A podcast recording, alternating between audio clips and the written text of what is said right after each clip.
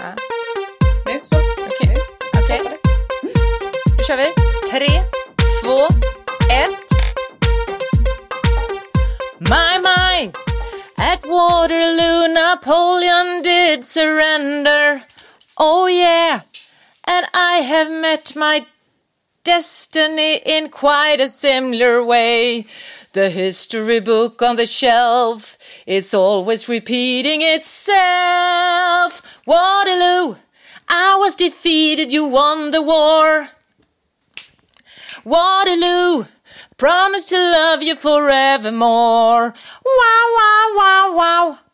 Hej! Välkommen till Waterloo! Napoleon har just drunknat, skjuten. Hur dog han egentligen? Mycket bra sång. Mycket bra låtval.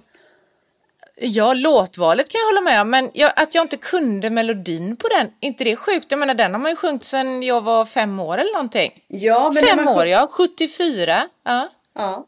Men när man sjunger så har man oftast bakgrundsmusiken på. Och då hjälper den till med melodislinga. Herregud, kunde inte du ha doat lite där då? Så jag hade låtsats att du var ett piano eller något. Nej, satt där som Benny och... Ja, så att jag tänkte precis samma sak. Undrar hur det går egentligen. Jag är likadan. Jag hade ju jag hade samma upplevelse förra veckan med Carola-låten ju. Så att jag lyssnade på det efteråt. Så tänkte jag att... Men ja. Härligt med lite Abba. Och förresten... Välkommen till Skriverier med Malin och Cilla. Ni har just hört författaren Malin Lundskog sjunga så härligt. Och jag heter Cecilia Andersson. Malin, varför valde du denna låten? Jag vet inte. Alltså det var så här, vi har ju platser och jag tänkte, vad fan, platser? Vad finns det för platser i världen? Och då kom jag att tänka på, ja det finns ju alltid Waterloo. Man kan alltid komma tillbaka till Waterloo liksom. Ja. Och så är det ju en väldigt härlig låt. Jag trodde dessutom att det skulle vara en jävligt enkel låt att sjunga. Men det visade sig att så var det ju inte riktigt. Det har jag berättat, apropå väldigt enkel. Har jag berättat när jag var på en så här karaoke-ställe fast med livemusik. Heter det karaoke ändå då? Ja, det tror jag, för du sjunger ändå. Men jag har aldrig varit på sånt. Berätta. Nej, du har inte berättat. Jag har aldrig gjort det. Men det här var så jävla sjukt i alla fall. Jag var där och så säger mina kompisar, klart du ska upp och sjunga. Jag tycker det är så jävla roligt. Ja, och då skulle jag önska en låt av de här. Då hade man ett urval. Ni får välja bland de här låtarna. Och då valde jag, tänkte den här är så jävla, man blir god och glad av den. När vi gräver guld. Det kommer på en ny plats i USA. Aha. Den kan jag ta kanske om vi hinner med den under hösten här. När vi gräver guld i USA, jag tänkte den hur svår kan den vara? Den är ju skitenkel, den sjunger man ju hemma stup i kvarten. Så tänkte jag och så kommer jag upp där på scenen och hör ju inte riktigt när de spelar för de är bakom mig och så är det gjort något sådär, det är väl så här riktiga artister har tänker jag. Det är därför de har så här lurar i öronen, du vet, och lyssnar in och så. För jag hörde inte riktigt dem. Och jag sjöng. Och jag hörde hur allting bara skar sig. Det var liksom, allt var bara jättefel. Så den var skitsvår att sjunga. Det är lättare med vanlig karaoke. För då hör man musiken liksom. Och får texten och så.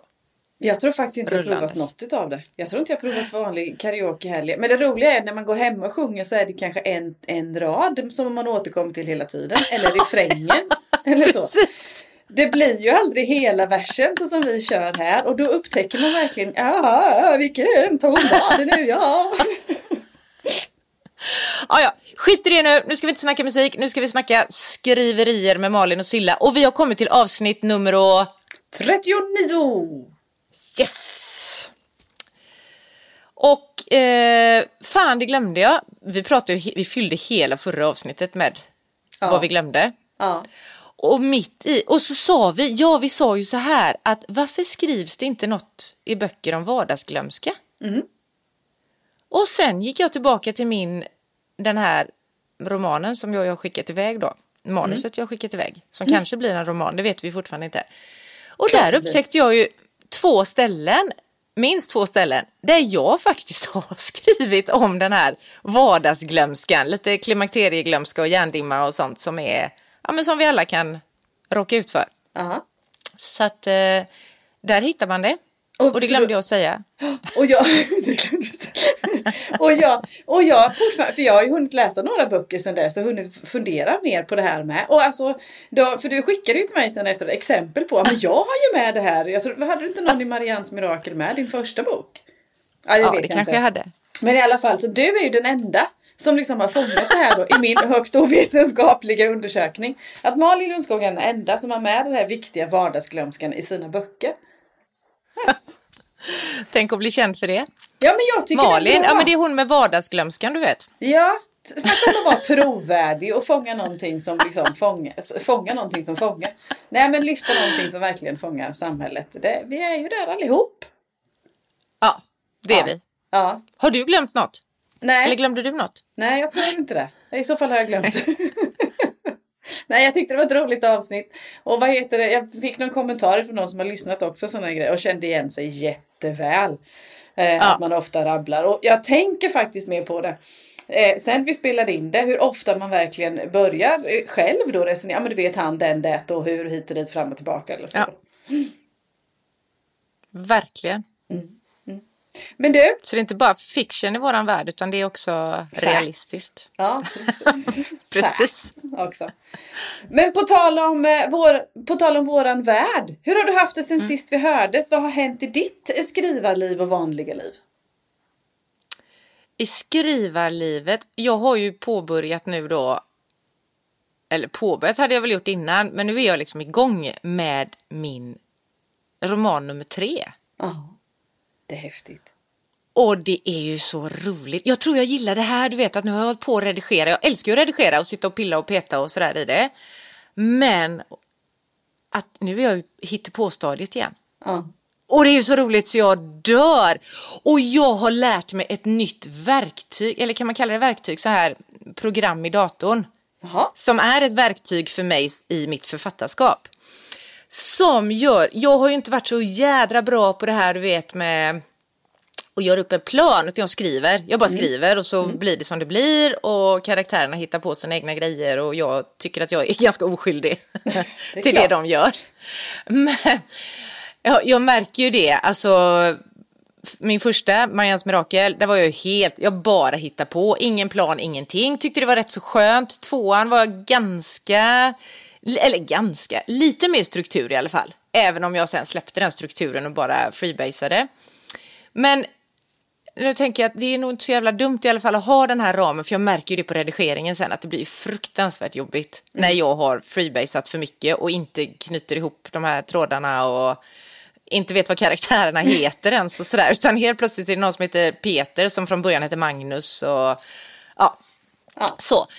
Så att, då tänkte jag, hur ska jag göra detta? Och jag vet inte hur jag fick syn på det här. Men jag har hittat ett program som heter Plottr. Alltså, Plottr. Jaha. Med P-L-O-T-T-R. Plottr. Ja. Mm. ingen sån du har i båten då med andra ord. Utan... Nej, precis. Nej.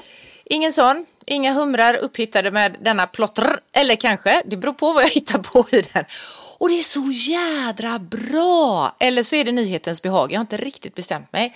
Här kan jag alltså bygga upp en story. Jag kan göra tidslinjer. Säg att jag vill ha en roman i 4 akter. Då väljer jag mall, roman 4 akter. Eller 3 akter. Eller om jag vill ha någon annan. Det finns ju så många olika sätt att bygga upp dramaturgin i en berättelse på. Mm. Men jag har valt då 4 akter. Och då ska det liksom, du vet, så kommer första akten och sen ska det vara bam, där ska det hända någonting. En vändpunkt som gör att oj. Huvudkaraktären, nu händer det någonting som gör att hon måste reagera på något sätt. Och sen kommer nästa akt och så kommer det bam, en höjdpunkt till. Eller en vändpunkt till. Det kan vara en höjdpunkt men det kan också vara en lågpunkt. Och så kommer det en till och så nästa vändpunkt och sen så drrrt, så tar det slut. 4 akter. Gud, vad spännande. Då har jag valt en sån. Och då kan jag välja en tidslinje som gör, så är det så här. Första akten. Då använder du så här många tecken. Nej, inte tecken räknar vi inte då. Men säg att det här ska vara 20% av din berättelse. Och sen så kommer nästa och den ska kanske vara 30% eller något sånt där. Mm. Och så vidare. Och då får jag in där, precis då har jag en tidslinje för akt 1. Sen, och så står det sista kapitlet, då är det liksom en mall som ligger på en tidslinje som jag sitter och ritar för dig nu som du ser. Ja, det är jättesnyggt. Jag fattar precis. Och i slutet på denna tid så lägger man in sina kapitel. Bam, bam, bam, bam, bam. Säg att du ska ha 7 kapitel där. 7:e kapitlet blir automatiskt så här rödfärgat och så står det vändpunkt. Och då vet jag att i det kapitlet där behöver jag lägga in en vändpunkt. Och sen så går man en tidslinje ner och då kommer akt 2 och så är det likadant där. Men följer det med, för du skriver ju Scrivener. Följer det med? Nej, jag får flytta. Ja. Nej, jag får flytta över det. Men de har inte hittat på något bra sätt för detta ännu. Så man liksom bara kan hokus pokus få över det. Men det hjälper skitmycket. Och jag kan ju ha den öppen samtidigt. Jag kan till och med göra så här dramaturgiska kurvor för mina karaktärer. Hur är hon från början? Och hur vill du att hon ska vara i slutet av boken? Och så kan man liksom hitta då vilka steg som hon behöver ta på vägen för att utvecklas på det här önskade sättet. Jädra smart. Alltså, fy fasen. Så där har jag ju suttit och pillat med nu då för den här 3:an. Och håller på. Och jag känner att det fasen flyter på ganska bra. Så nu är jag inne i skrivandet. Nu hittar jag på. Nu har jag gjort den här mallen. Och sen kommer den säkert att ändras. För jag har ju ingen aning. Kommer det verkligen sluta så som jag... Nej, jag har faktiskt inte bestämt hur vi ska sluta. Det kommer nog sen, tänker jag. Ja, men det tror jag är viktigt. Som kontrast till planeringen. Så, som en kontrast till en Excel-planering, säger jag då. Men alltså, kommer till en rejäl planering. Så att det inte, vad heter det... För jag tänker, nu vet inte jag om det är så, men jag tänker att en för stor planering kanske liksom hämmar lite kreativitet. Jag vet inte, jag har ingen aning om det här egentligen, jag kanske bara hittar på det. Men, och då kan man ändå hålla det öppet precis, att jag behöver inte hålla mig till planeringen exakt. Jag får faktiskt lov att ändra. Absolut, flexibilitet tror jag stenhårt på. Men sen tror jag vi är olika också. Mm. Nu testar jag det här, hårt uppstyrda, och jag har ju varit så här skiträdd för att jädrar. Det kommer att hämma kreativiteten. Men sen finns det ju de som nästan skriver romanen innan de skriver romanen. Ja. Alltså som verkligen gör en sån synopsis på vartenda kapitel. Ja. Varenda scen egentligen. Så har de allting fast de inte har formulerat det i fina meningar och så. Ja. Utan... Den har jag svårt att, se. Just den här detaljerade kapitelbeskrivning eller synopsis på. Den har jag själv svårt. För då skulle jag tycka att jag var färdig. Då skulle exakt. Vad heter det då? Nej, men då hade jag är med så att jag vill ju nästan skriva så som jag läser. Undrar vad ska hända nu? Undrar vad jag ska hitta på lite. Så att jag nästan blir överraskad själv också. Precis som du säger med karaktärerna lever sitt eget liv. Sen att jag har riktlinjer då vart jag vill gå någonstans.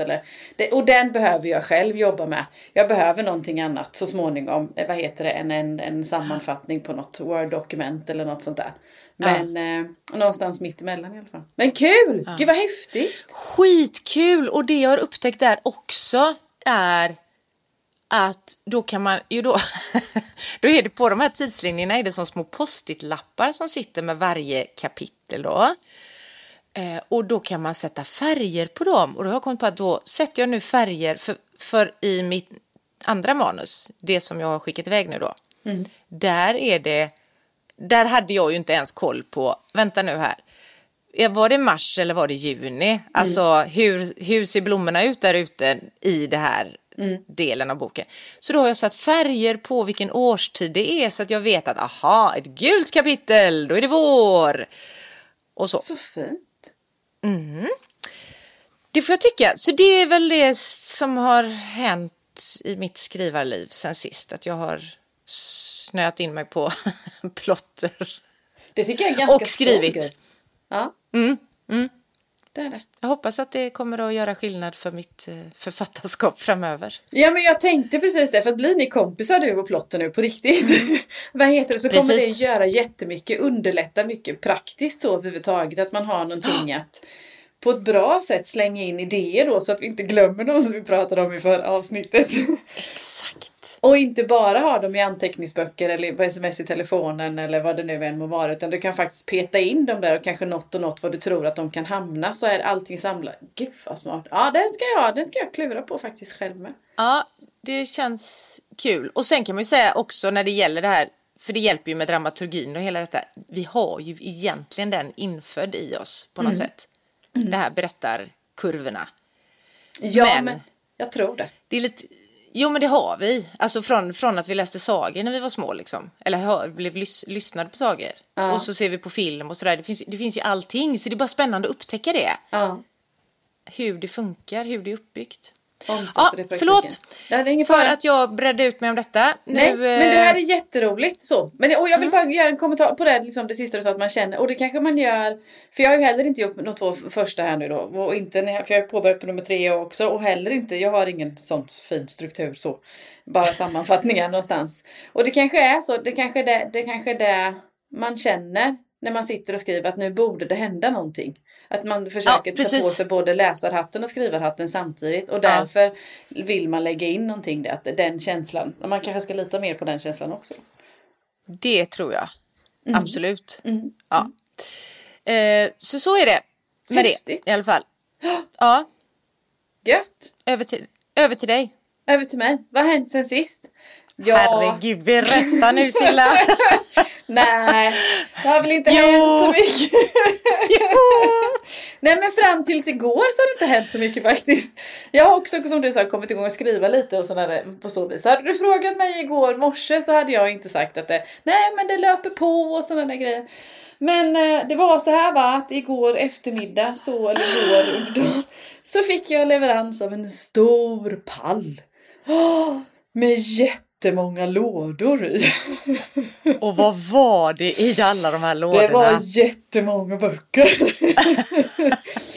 Nej, men det är ju så att min uppföljare, min bok, jag sitter och tittar på den här jämte, har kommit ifrån tryckeriet. Det står Cecilia Andersson på den. Det står Ur skogens djup, och den är så fin. Alltså, den är så snygg, va? Ja, jag har en bok liksom, och den har gått och pussat på lite sedan igår eftermiddag. Ja. Och du har ju gjort det här. Du har ju gjort det här själv. Alltså du har haft hjälp av folk, men liksom du har fan gjort det här själv. Ja, det är så sjukt. Det trodde faktiskt inte. Det är helt grymt. Jag trodde inte det skulle kännas, den känslan. Det var som igår, så la jag båda böckerna jämte varandra. Och i Vikens mörker är det ju Vistos, vad heter det, förlagslogga på, självklart, eftersom det var de som hjälpte mig att ge ut det.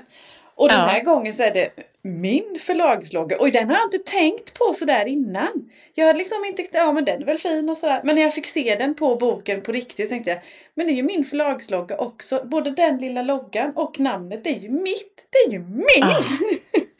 Ja. Mm. Känns det skillnad på det? Alltså, går det att jämföra, eller kan du säga att jag känner skillnad? Ja, men jag känner skillnad, det gör det. Faktiskt, innan igår så många som har frågat om nervositet och sådär. Och då tyckte jag att första boken var jättenervöst och lite mer ångest. Alltså, missförstå mig rätt här nu. Alltså, men jättenervöst så. För att man inte visste hur det skulle tas emot eller så. Då. Sen är det ju så många läsare som har varit snälla och bekräftat mig i det här. Så då blir man inte, men det kanske kan hålla, det kanske kan funka. Nervös är man förstås, men inte samma ångest så. Nej. Men det här, igår när boken kom så var faktiskt den här känslan, men känslan är större.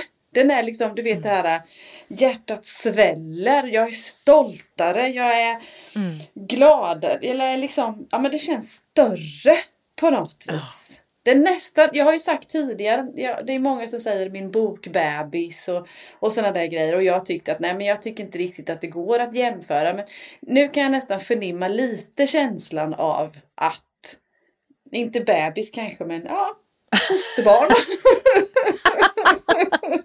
Nej, men alltså på något vis. Jag vet inte om det är förlagsloggan som jag sitter eller vad den är. Eller om att det är bara att man, en andra bok är mer stabilitet. Att det är liksom mer att jag är här för att stanna. Det kan också vara den. Men det känns mer det är mycket, det är mer, större känslor. Så. Ja. Alltså så häftigt, och dessutom kan vi säga till alla lyssnare att det är så här, det är ett snack i författarvärlden. Den svåra tvåan är liksom ett uttryck som finns. Jag vet. Att det är galet svårt att skriva en tvåa, som jag naivt gick in i och tänkte att det måste ju vara mycket lättare. För att nu har jag ju liksom skrivit en roman och jag har mina karaktärer typ och sådär. Haha, hur svårt kan det vara? Och så är det bara, då kommer väl det här med prestationen in kanske. Att jag har gjort det en gång, nu måste jag göra det mycket bättre. Och fan, men du har ju, jag tänker att det kanske också spelar in, och så har du gjort det här själv, och det är ditt förlag som har, som du säger, som du ser på omslaget. Ja, man vill ju att det ska, och sen just den här känslan av att man hela tiden vill att det ska bli lite bättre. Man vill att den, jag vill ju att den ska bli lite mer omtyckt än den första kanske. Jag vill att den ska säkert lite till. Jag vill att det, liksom, det ska bli den här trattutvecklingen så. Alltså det behöver inte vara bara mycket, men bara lite så. Skulle tratten börja vika inåt igen så kanske det där, jag vet inte om det där man är nervös för. Men det är den känslan, det är ju det som kallas driv tror jag. Att man vill lite till eller så. Men vi får se vad det landar in i. Jag håller som bäst på att skriva adresser till bokstagrammare. För den släpps ju inte officiellt egentligen för gemene man. Förrän den, jag tror det finns tillgänglig på nätbokhandlare och för bokhandlare att beställa den 7 november. Men det går, det får jag fråga. Den går inte att beställa innan det heller. Den finns inte att bevaka nu eller sådär. Nej, så det kommer så små. Det är på gång. Det tar lite extra tid när man är precis ny då. Så som förlag och där då. Så det tar lite extra tid. Men från den 7 november så finns det liksom att beställa på riktigt. Och då kommer den finnas att beställa hos mig också. Men nu den här tiden fram tills dess. Då passar jag på att skicka ut till bokstagrammare och recensenter. Och det här arbetet då. Så där sitter jag med just nu. Fan vad roligt Cilla. Och då undrar jag också så här. Från den 7 november så kommer Ur skogens djup med författare Cecilia Andersson. Det är hennes uppföljningsroman. Eller roman, vad kallar vi det? Spänningsroman. Eller? Ja. Och då finns den tillgänglig för att beställa från den 7 november. Kommer den som andra format? Är det tryckta? Är det en hårdbok? Ja, eller finns den som e-bok? Nej, inte än. Den finns som hårdpärmsbok med omslag. Så det är samma layout som på den första.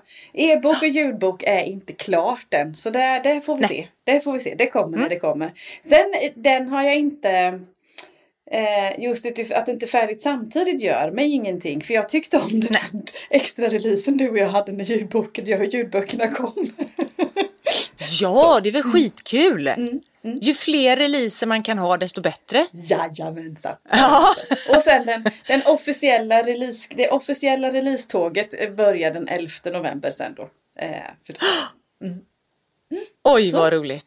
Alltså, wow, vilken grej. Ja, så våra lyssnare, Skriverier med Malin och Cillas lyssnare, får ju veta det här först. Vi har ju inte gått ut med det här på sociala medier riktigt heller, och det kommer jag inte göra förrän det här avslutet är släppt.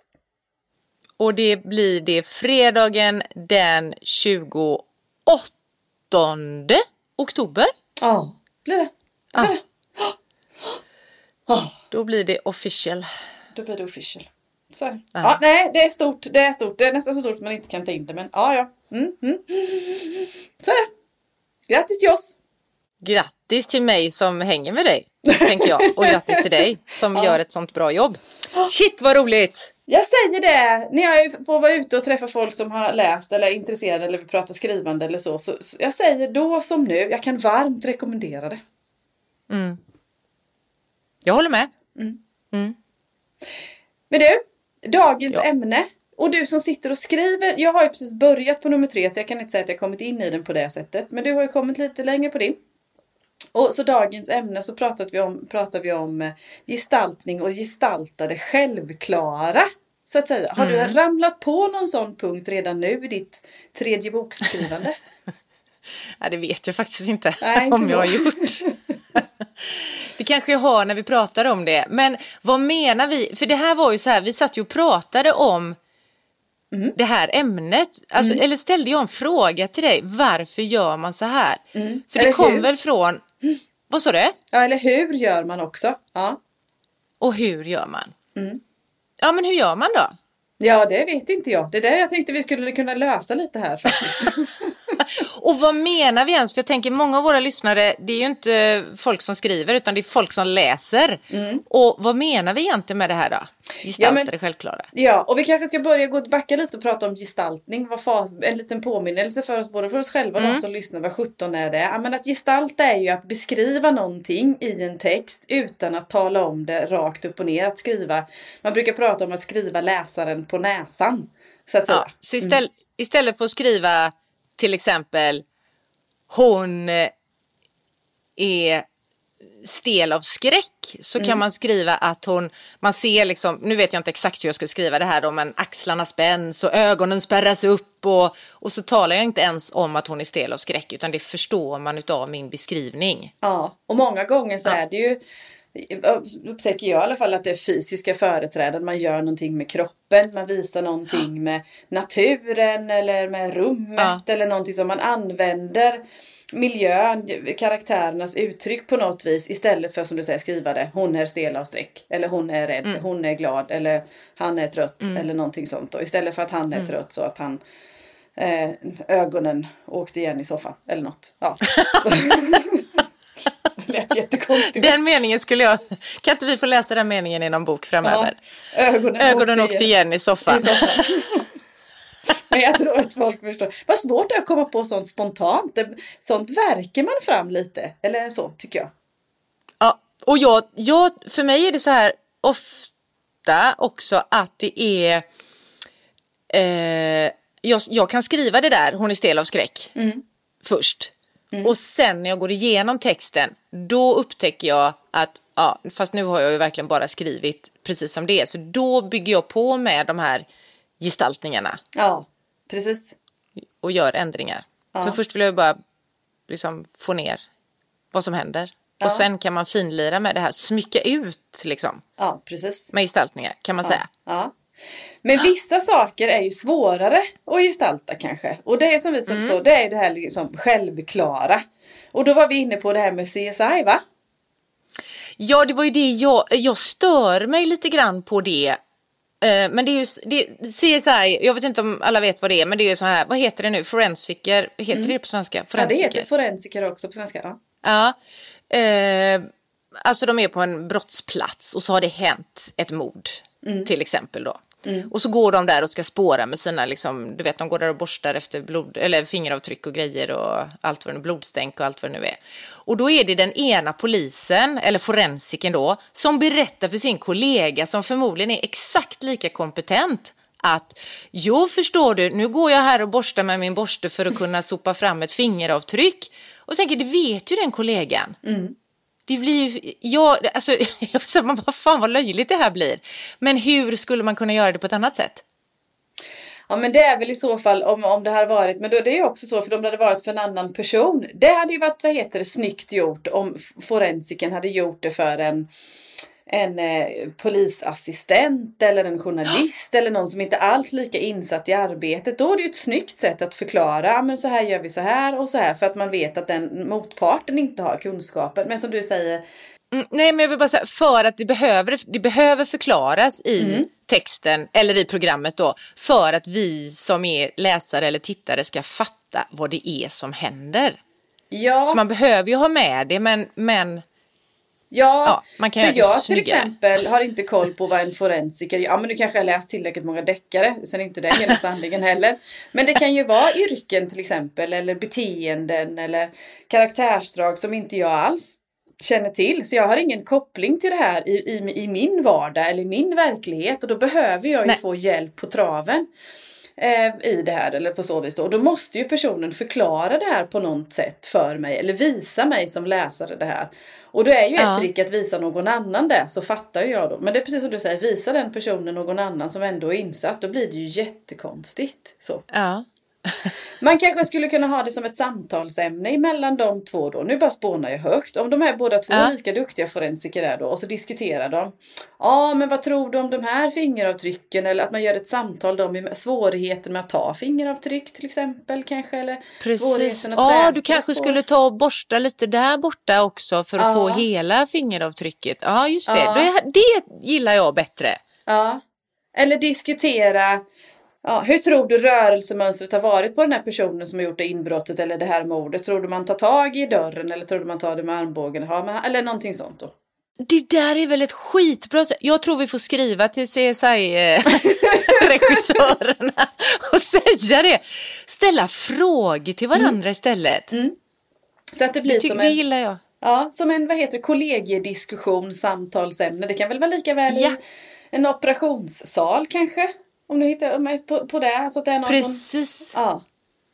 Men du, fan vad spännande. Har du något, ja men du har ju lite spännande i dina då. Du har ju det här med rättegång. Ja men en sak till exempel som, vad heter det, jag har en försvarsadvokat i den, det här står på första sidan så det behöver ingenting jag avslöjar eller någonting sånt i den här Ur skogens djup nog. Och då har jag en försvarsadvokat som jag vill få fram att han är inte så jävla rolig, han är lite kaxig och han är lite sådär. Och redan på första sidan så befinner man sig i rättegången och då verkar det vara, eller är det så att oftast så i amerikanska serier och så ser vi att de står upp och de står i plädering och de far med händerna och de förklarar och går fram till juryn och sådär. Men vi har ju inte ett sånt rättssystem i Sverige. Nej. Utan då sitter man ju oftast ner och tar de här samtalen och så då. Sen står det ingenstans att man inte får stå upp. Nu hoppas jag och redaktören har faktagranskat det här ordentligt. Ja. Men för att jag ska gestalta hans kaxighet och hans tro att han har en slags pondus i den här rättssalen så begär han att få stå upp när han gör sina förhör och sådana där grejer. För att då ytterligare gestalta att han vill vara över någon annan eller så då. Då har jag ju använt det då för att koppla ihop det. Annars är det ju också så svårt. Det kan vara med uttryck förstås. Men han är ju ändå formell, han är ju ändå advokat, juristutbildad på det sättet och kanske inte använder visst, sådär. Men för att liksom ytterligare krydda på att han är en kaxig människa så har vi använt det då, eller har jag använt det att han står upp istället för sitter ner till exempel eller så. Annars är det annars kanske man bara fastnar i språket.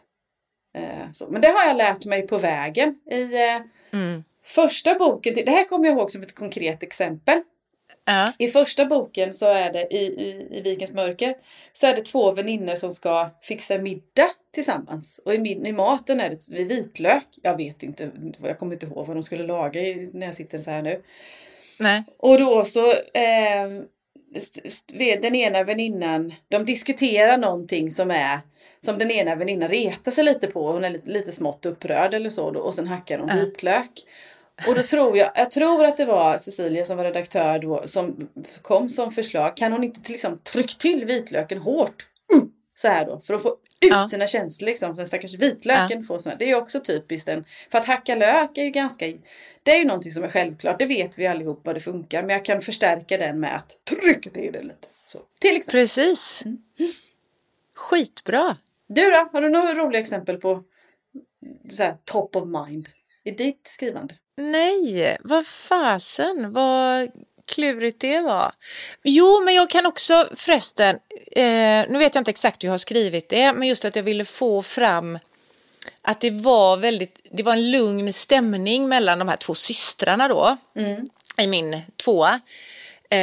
Att allting var väldigt lugnt och det var liksom stiltje, och då gjorde jag det som stiltje även vädret, alltså det var helt vindstilla och vattnet låg där, det var spegelblankt och solen strålade och sådär, så jag lät miljön beskriva egentligen hela stämningen som även var stämningen mellan de här systrarna då, så behöver jag inte skriva det. Nej. Så utan det, jag hoppas i alla fall att det framgår av detta att man får liksom ett intryck av att allting är stilla och lugnt genom att naturen är stilla och lugn. Istället för att säga att de satt lugnt bredvid varandra och samtalade lågmält typ. Eller vad det kan vara för någonting. Så blev det så här. Jag kan ju faktiskt svara på den frågan. Om det fungerar eller inte. Ja! Och kan du göra det? Nu säger ni ingenting till Malin här. Men jag har ju precis fått testläsa hennes andra manus. Och det är jättebra. Ni har verkligen något att se fram emot. Jag sa inget. Jag blev helt pirrig nu. Nej, jag hörde inte. Vad sa du? Nej, jag sa inget. Nej, det var bara. Nej, jag fick telefon. Då fortsätter vi. Ja. så kan man ju även använda då miljön. Och jag tänker, alltså nu håller vi på att grotta ner oss i detta. Eftersom vi då ska bli jättebra på detta och behöver lära oss mer och mer. Men det är ju även roligt som. Jag tänker att det är kul som läsare att ha lite koll på det här. Att man kan liksom se det, att det är det som kan få en att förstå. För ibland kan man ju tycka att vissa böcker är bra, andra är inte bra. Och så vet man inte riktigt varför. Men ju mer man lär sig om det här, desto mer kan man ju men jag tycker att det var bra för att hon gjorde sådana bra gestaltningar. Eller det var väldigt fattigt på gestaltningar. Och då förstår man ju också varför man inte gillar det. Ja. Och jag tror att det är, vad heter det, det har vi också varit inne på i något annat avsnitt, att när man läser så är det någonting som skaver. Det är svårt att sätta fingret på det med flytet eller något. Och jag tror till exempel att det här med gestaltning och det här att man, det är någon som förklarar någonting för mycket egentligen. Alltså att man kunde liksom beskriva det på ett annat sätt. Det är precis som att, jag undrar om inte man brukar säga det teoretiskt med att man dumförklarar läsaren när man skriver så. Att hon går dit, hon gör så, han sa det. Eller det här enkla vägen då.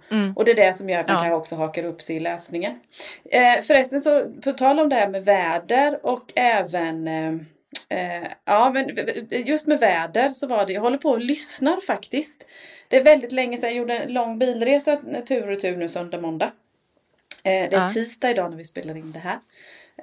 Och då så passade jag på att lyssna på en ljudbok. Det händer inte så ofta för det, jag fastnar i poddar till exempel istället eller något annat, man pratar på telefon eller något sånt där. Men nu passade jag på att ta upp en ljudbok och då tog jag upp Jökungen av Camilla Läckberg som är ute nu ganska nyligen. Och bland annat precis som du säger med det här med vädret som du har använt, det här använder har hon också använt i den här i sin Jökunge berättelse här då, och ofta i slutet av.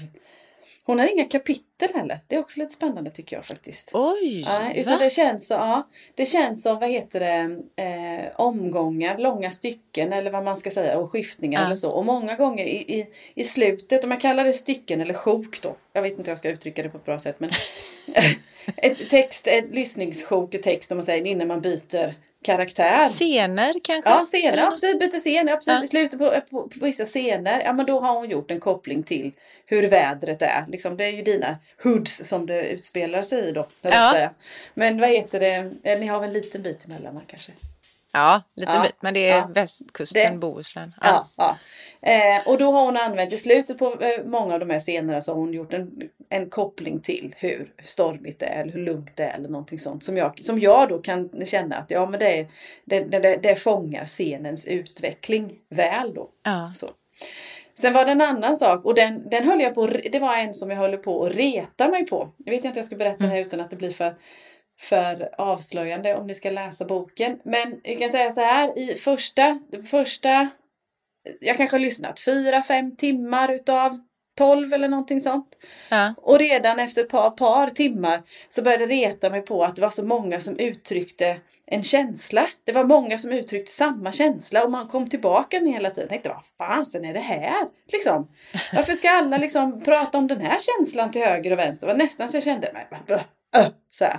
Men sen hände det en dramatisk händelse som får den här känslan ställt på ända. Och då var det så där, jaha, nu fattar jag. Jag fattar varför man ville kanske nöta in i det här på så. För att den blir en sån kontrast sen en bit i då. Spännande! Och apropå kontrast så kom jag på när vi nu sitter här och snackar väder. Att man kan ju även använda det som en kontrast. Ja. Att... det kan vara sommarens vackraste dag och så är det någon som bara är helt superfrustrerad och i upplösningstillstånd och vad det nu kan vara. Eller tvärtom, någon som är kolugn och så är det bara värsta åskvädret. Och då blir liksom kontrasten blir också en sån extra krydda till det här. Ja, men en extra gestaltning liksom som gör att det blir ännu starkare frustrationen eller vad det nu är människan känner i det lugna vädret. För det går ju inte ihop, för i det fint väder ska vi ju vara glada, typ. Ja. Men jävlar ska vi vara lyckliga alltså. Och i det åskväder och storm så, om man är skitglad och bara så här, så blir ju det också en jävla kontrast som gör att det kanske blir ännu mer av det. Ja. Så man kan ju både använda... då kan man ju använda vädret som både kontrastskapande och förstärkande. Ja, kan man. Istället för då att skriva rakt upp och ner. Det regnade. Eller liksom så. Så det kan väl jag skicka med till våra lyssnare. Att nästa gång ni läser eller lyssnar på någonting, tänk gärna på det här. Hur man då försöker eller verkligen gestalta någonting som både är självklart men också även försöka få fram en känsla eller en tanke eller en persons karaktärsdrag eller vad något. Jag tycker att det här är svårt. Jag tycker det är svårt när jag skriver. Samtidigt så tycker jag också att jag känner ju med hela mig att jag vill inte skriva rakt upp. Jag vill inte skriva för enkelt. Jag vill få med en snygg nyans. Men att hitta den snygga nyansen, jag tycker det är svårt. Ja. Men det är det, och jag tycker det är spännande. Mm. För det är där jag känner att fasen, här har jag mycket att lära mig. Ja. Skitspännande är det. Och det tror jag att det handlar nog mycket om, alltså det är någonting som man kommer alltid bära med sig genom sitt skrivande, men också det här att i vår, där vi också varit inne på att när vi tjuvlyssnar på folk och ser hur de gör när de reagerar, och det här research bland människors beteende som gör att man blir kanske bättre på det. Vi kanske får stalka folk lite mer helt enkelt. Vi får stalka, och jag tänker också en grej som gör alltså att man blir medveten om det här. Det är ju, som jag vet jag pratade om detta i något av våra första avsnitt, att ju mer jag skriver desto mer reflekterar jag över hur jag själv gör också. Ja. Och det blir ju också i den här liksom självreflektionen så blir man också medveten om, vänta, hur gör jag själv då? Mm. Och det ska vi återkomma till. Känner jag? Ska vi det? Vad spännande! I ett eget avsnitt ska vi faktiskt göra det.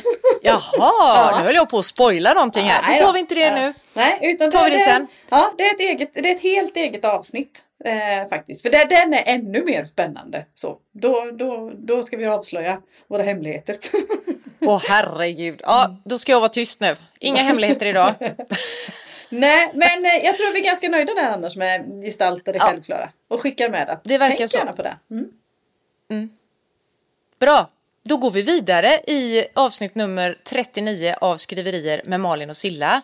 Och nästa punkt på agendan är, har du läst något? Eller är det nästa punkt förresten? Ja, det är nästa punkt. Ja, jag har läst. Ska jag börja? Gör det. Jag har läst Samuel Karlsson, faktiskt. Mm-hmm. Ja, det heter kriminalromanförfattare Samuel Karlsson. Som har skrivit, han har skrivit fler serier, men det här är en serie som heter Morden på Mörkö. Mm. Och att jag av flera anledningar att jag är nyfiken på honom är att, han skriver om, jag skriver lite Västervik. Han har hittat på en egen ö i Tjust skärgård som heter då Mörkö. Och om en polis då som är kopplad till Västerviks polisstation. Ja. Men Tjust skärgård finns, eller? Ja, absolut. Gud, ja. Det heter skärgården utanför Västervik. Så. Den heter Tjust skärgård. Men den här ön finns inte på riktigt. Det ser du. Det är en del i lokala bor där som, lokala boende som tycker att det var ju synd att han inte tog någon ö som fanns på riktigt. Vad spännande. Ja. För att jag har ju då infört knippla i mina berättelser. Ja, jag vet. Det är jättefint gjort.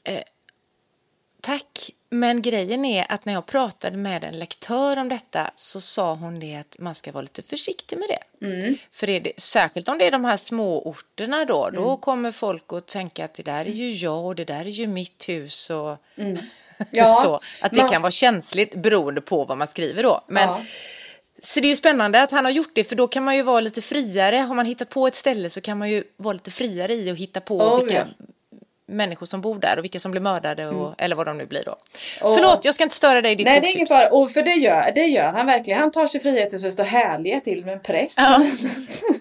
Och det är just precis, det hade varit jättejobbigt om den här ön hade funnits på riktigt, den här prästen hade varit där, eller så då. Men det så tyckte jag var spännande. Jag har läst någonting av honom sådär innan. Men nu vill jag återkomma till honom.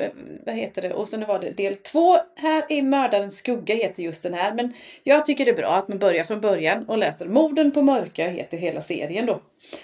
Jessica Jackson heter, polisen. Och en andra anledning till att jag ville läsa också var att jag ska faktiskt få sitta i samma soffa.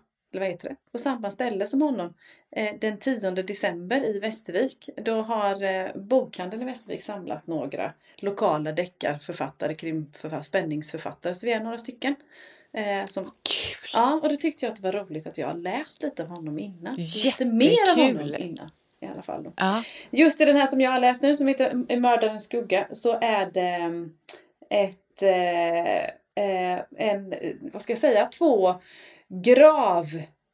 inte plundrare heter det. Ja, men två dykare som har fått nys på ett vrak i Tjust skärgård utanför Mörker, så de dyker på då. Och sen när kvinnan väntar i båten och mannen dyker och de kommer upp så blir de skjutna faktiskt. Och sen uppdagas det förstås en historia kring det här vraket, kring ön, kring människorna. Och det är kopplingar till höger och vänster. Så. Men de är spännande och de... Han använder ju verkligen väder och ön och sådana grejer då förstås. Till gestaltning. Men Samuel Karlsson och sen Morden på Mörkö är mitt boktips. Vad har du för något? Tack! Du, jag har 2 tips idag. Mm-hmm. Och det ena är, kommer du ihåg att du och jag pratade om, vi hade lyssnat på någon annan podd som jag nu inte kommer ihåg vilken det är, med Majgull Axelsson. Och hon satt och sa det att jag förstod inte Mio Min Mio förrän jag var vuxen. Ja! Så jag har läst Mio Min Mio, för jag bara kände det då när hon sa det att jag förstod inte heller Mio Min Mio. Nej. Så jag var så här, jag älskar Bröderna Lejonhjärta och alla, alltså egentligen alla de andra. Men Mio Min Mio, jag har aldrig fattat liksom. Jag tyckte nog bara den var konstig och mörk och så. Ja, så du har läst den. Det står ju också på min lista att jag ska läsa den. Så bra, så bra. Jag hade min gammal sliten. Ja. Och det är det gamla omslaget, den är jättefin. Ja, jättefin. Den här är från när jag var liten. Från min moster Annie, tror jag bestämt, som jag ju dedikerade min Marians mirakel till. Mm. Och alltså vilken berättelse hon har skrivit, Astrid Lindgren. Det har hon ju gjort flera gånger. Men det här är så... Alltså man har behållning av att läsa denna som vuxen. För det är verkligen en berättelse om... Ja, men om döden. Uh-huh. Och om hur man kan... skydda sig själv, eller vad ska jag säga, genom att fly in i fantasins värld. Mm. Alltså, ja, och sen är det ju verkligen det goda och det onda, det här tydliga och hur bra allting kan bli om man liksom kämpar för det goda och sådär. Alltså det, nej men den är ju jättefin. Vad härligt. Den ska klämma in ikväll, tror jag. Ja. Man kan faktiskt, ja, för det är så här, det går ju skitfort att läsa den. Ja. Men Mio Min Mio passar även vuxna, tycker jag. Och jag känner också, när jag någon gång får barnbarn, om jag får det menar jag, då vill jag vara med när de läser denna och förklara så att de slipper gå i 45 år eller vad det kan vara och undra, vad var det egentligen? Vad var det med han den här Bo, gud nu kommer jag inte ens ihåg vad han heter. Den här pojken i alla fall, som inte hade en pappa. Ja. Som ju då hade pappan som var den här hjälten, kungen i, det här var förra veckan, apropå glömma. Mm-mm. Bo Vilhelm Olsson hette pojken, ja. Hur som helst, fin bok. Jättefin. Tack Astrid. Tack för att du tog upp den. Ja. Mm. Och sen har jag då, måste jag plocka fram här för jag kommer inte ihåg. Jo, jag har läst Huset vid sjön av Kate Morton. Det spelar ingen roll om jag visar dig den. Jag är ju nyfiken. Ser ju inte våra lyssnare ändå. Och det här är ju då my kind of roman. Mm. Där nutiden kopplas ihop med dåtiden. Så det börjar med historiskt, alltså att det är en tjej, de är på 30-talet och så handlar det om den här tjejen då som växer upp, hennes föräldrar, de har en stor midsommarfest och det är ju England och det är landsbygd och det är liksom det här, du vet, miljön, den engelska landsbygdsmiljön. Mm. Cornwall, typiskt också. Mm. Är de i. Det känns som att alla engelska böcker utspelar sig i Cornwall eller alla så här romaner. Jag är för dålig på England eller Storbritannien så jag kan inte relatera, men det kanske är finast. Det kanske är så. Hur som helst, så där när de har haft den här midsommarfesten, det är det börjar med egentligen, så är hennes lillebror som är typ 1 år, han har försvunnit och ja, det där gömmer de undan till slut och det blir en historia som de gömmer den här historien i alla fall. Och sen så kommer nutiden och då är det en polis som av sin chef har fått veta att nu behöver du vara ledig för att hon har haft ett sånt svårt fall då. Och så kommer hon hokus pokus till den här byn i Cornwall och får veta det här om pojken som försvann och den här stora systern då som boken handlar om från början. Hon är en Cilla, hon är deckarförfattare, en världsberömd deckarförfattare. Jaha. Tänk när det kommer en bok som handlar om dig som världsberömd deckarförfattare. Ja, hur som helst till tron. Så hon börjar den här polisen då, hon kan ju inte ta ledigt. Det vet vi ju hur sanna poliser är, de tar ju inte ledigt utan de börjar ju nästa och nysta i fall som de hittar som verkar spännande. Och så gör hon det och så kopplas ju dåtiden och nutiden ihop och jag älskar när det gör det. Alltså jag tycker det är så fascinerande när man hittar grejer från förr som man kan använda nu och så får man ta del av både dåtiden och nutiden. Så det är en brittisk roman med, och det gillar ju jag när det är spänning fast det är inte det här liksom deckar hårda utan det är i romanen så är det den här spänningen med vad hände egentligen då för länge sedan. Härligt. Och hur påverkar det nu? Ja, så den kan jag verkligen tipsa om då. Kate Morton, Huset vid sjön. Mysigt. Ja, den är jag sugen på. Och jag känner igen den. Jag måste gå in och läsa lite mer om. Jag kanske har läst. Mycket bra. Mycket bra. Tack snälla. Superbra boktips. Tack själv. Och tack för ett fint avsnitt. Ja. Alltså, ja. Men, alltså herrarna då, vad säger man egentligen? Ja. Man säger väl vi ses när vi råkas om 2 veckor igen. Kommer nästa avsnitt. Tills dess. Ja, ha det gött. Hej! Hej då! Waterloo couldn't escape if I wanted to. Waterloo, knowing my fate is to be with you. And wow, wow, wow, wow, Waterloo, finally facing my Waterloo. Wow, wow, wow, wow, Waterloo, finally facing my Waterloo.